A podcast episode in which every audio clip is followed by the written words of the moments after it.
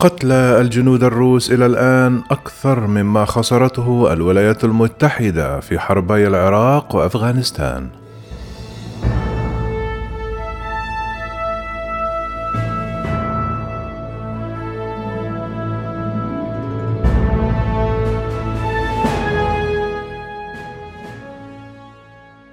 نحو سبعة آلاف جندي هي خسائر القوات الروسية بعد ثلاثة أسابيع من غزوها لأوكرانيا الذي انطلق في الرابع والعشرون من فبراير المنصرم، وهو عدد أكبر بكثير من عدد الجنود الذين خسرتهم الولايات المتحدة في حربي العراق وأفغانستان اللتان استمرتا لسنوات عدة.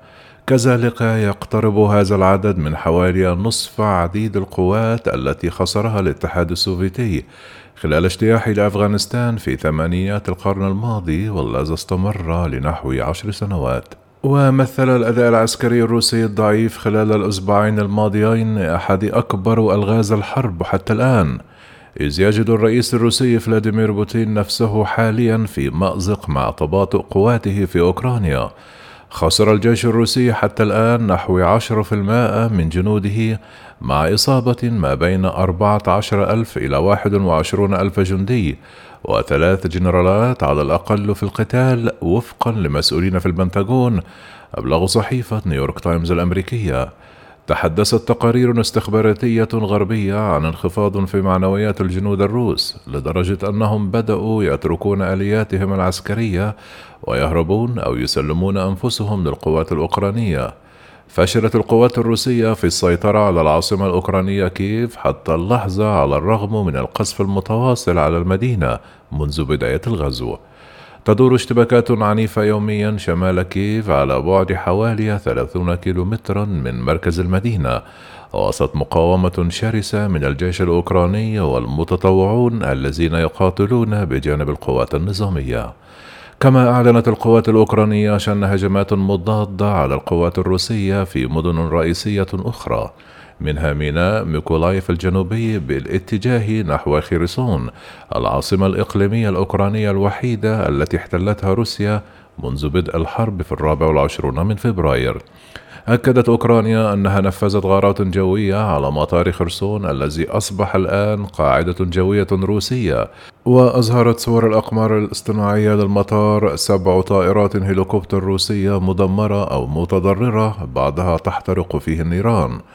قالت كييف أيضا أنها أسقطت طائرتين روسيتين من طراز سوخوي ثلاثين فوق البحر الأسود قبالة أوديسا.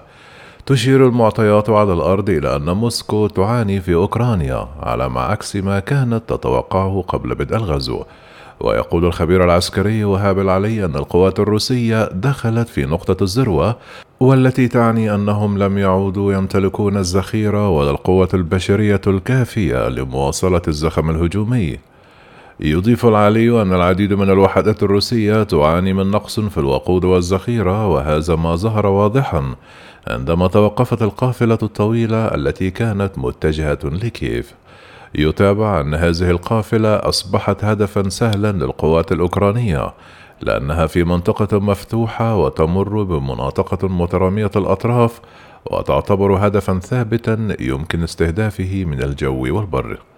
كذلك يشير إلى أن فشل موسكو في السيطرة على الأجواء الأوكرانية بعد ثلاثة أسابيع من الحرب جعل القوات البرية الروسية تتعثر في عدة مناطق، وهنا أدى بدوره إلى تكبدها خسائر كبيرة سواء على مستوى الدروع والدبابات أو على مستوى المروحيات.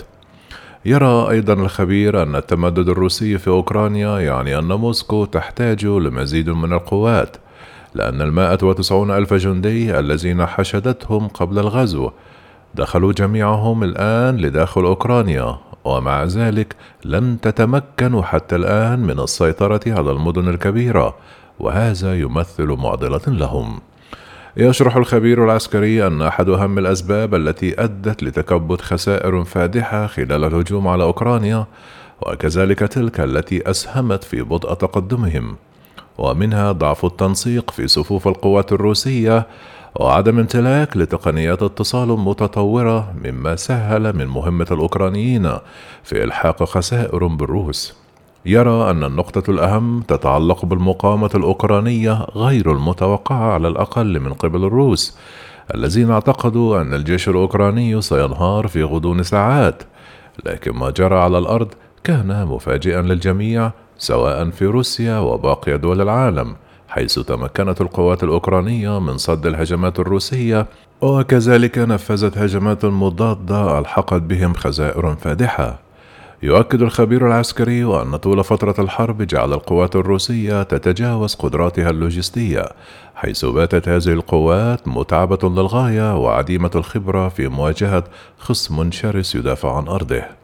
يرجح الخبير العسكري أن يكون الأمر أسوأ مما تعرض له الروس في أفغانستان، عندما خسروا أكثر من خمسة عشر ألف جندي خلال عشر سنوات من الاجتياح السوفيتي لهذا البلد، واضطروا بعدها للمغادرة تحت وقع الضغوط الشعبية. ويقول أيضا أثرت خسارة خمسة عشر ألف جندي في الثمانينيات بشكل كبير على الرأي العام في الاتحاد السوفيتي، واليوم هناك حديث عن خسائر بالمئات خلال ثلاثة أسابيع فقط، فكيف سيكون وقع ذلك على الداخل الروسي؟ يجب أن ننتظر ونرى. أضف إلى ذلك ويضيف العلي أن أوكرانيا تلقت الكثير من المساعدات العسكرية الغربية قبل وبعد الغزو، عبر تقنيات متطورة وأسلحة فتاكة مضادة للدروع والطائرات، وهذا زاد من كلفة الحرب بالنسبة لروسيا وعرقل تقدمها داخل الأراضي الأوكرانية. وفي اعتراف روسي علني بأن الأمور لا تسير وفقا للخطة الموضوعة، قال فيكتور سوبلتوف رئيس الحرس الوطني وأحد أوثق حلفاء الرئيس الروسي فلاديمير بوتين إن العملية العسكرية التي تنفذها روسيا في أوكرانيا لا تسير بالسرعة التي أرادها الكرملين. لم يدرك بوتين في الأغلب حقيقة جيشه وقدراته، بدليل ما تم الكشف عنه مؤخرا حول معلومات استخباراتية مزيفة لروسيا عن أوكرانيا، بحسب مقال تحليلي نشرته شبكة اي بي سي نيوز الأسترالية. يرى التحليل أن موسكو أغفلت بالتأكيد تطوير أساسيات القتال البري، بما فيها الأسلحة المشتركة والتكامل الجوي والأرضي والقتال الوثيق والقيادة الجيدة، وهي قدرات أساسية ظهرت غائبة بشكل واضح عن القوات الروسية في أوكرانيا. ومع فوضى القوات البرية الروسية، تطلع بوتين بشكل متزايد إلى السماء لمهاجمة المدن الأوكرانية والمباني السكنية والمستشفيات وحتى المدارس. ويقول المسؤولون أن هذا القصف الجوي ساعد في التغطية على الأداء الضعيف للجيش الروسي على الأرض. في أواخر الأسبوع الماضي، ذكرت مصادر إخبارية روسية أن الرئيس الروسي بوتين وضع اثنين من كبار مسؤولي المخابرات تحت الإقامة الجبرية لتقديمهم معلومات استخباراتية ضعيفة قبل الغزو، وفقا لأندريس سوتلدوف خبير في أجهزة الأمن الروسية. قال سوتلدوف في مقابلة: لقد كان مسؤولين عن توفير المعلومات الأساسية وزراعة شبكات الدعم في أوكرانيا. لقد أخبر بوتين بما يريد أن يسمعه وليس الحقيقة. وأكد أن الروس أنفسهم لا يسمعون على الحرب إلا ما يريده بوتين، الذي فرض سيطرة حديدية على المنافذ الإخبارية في روسيا.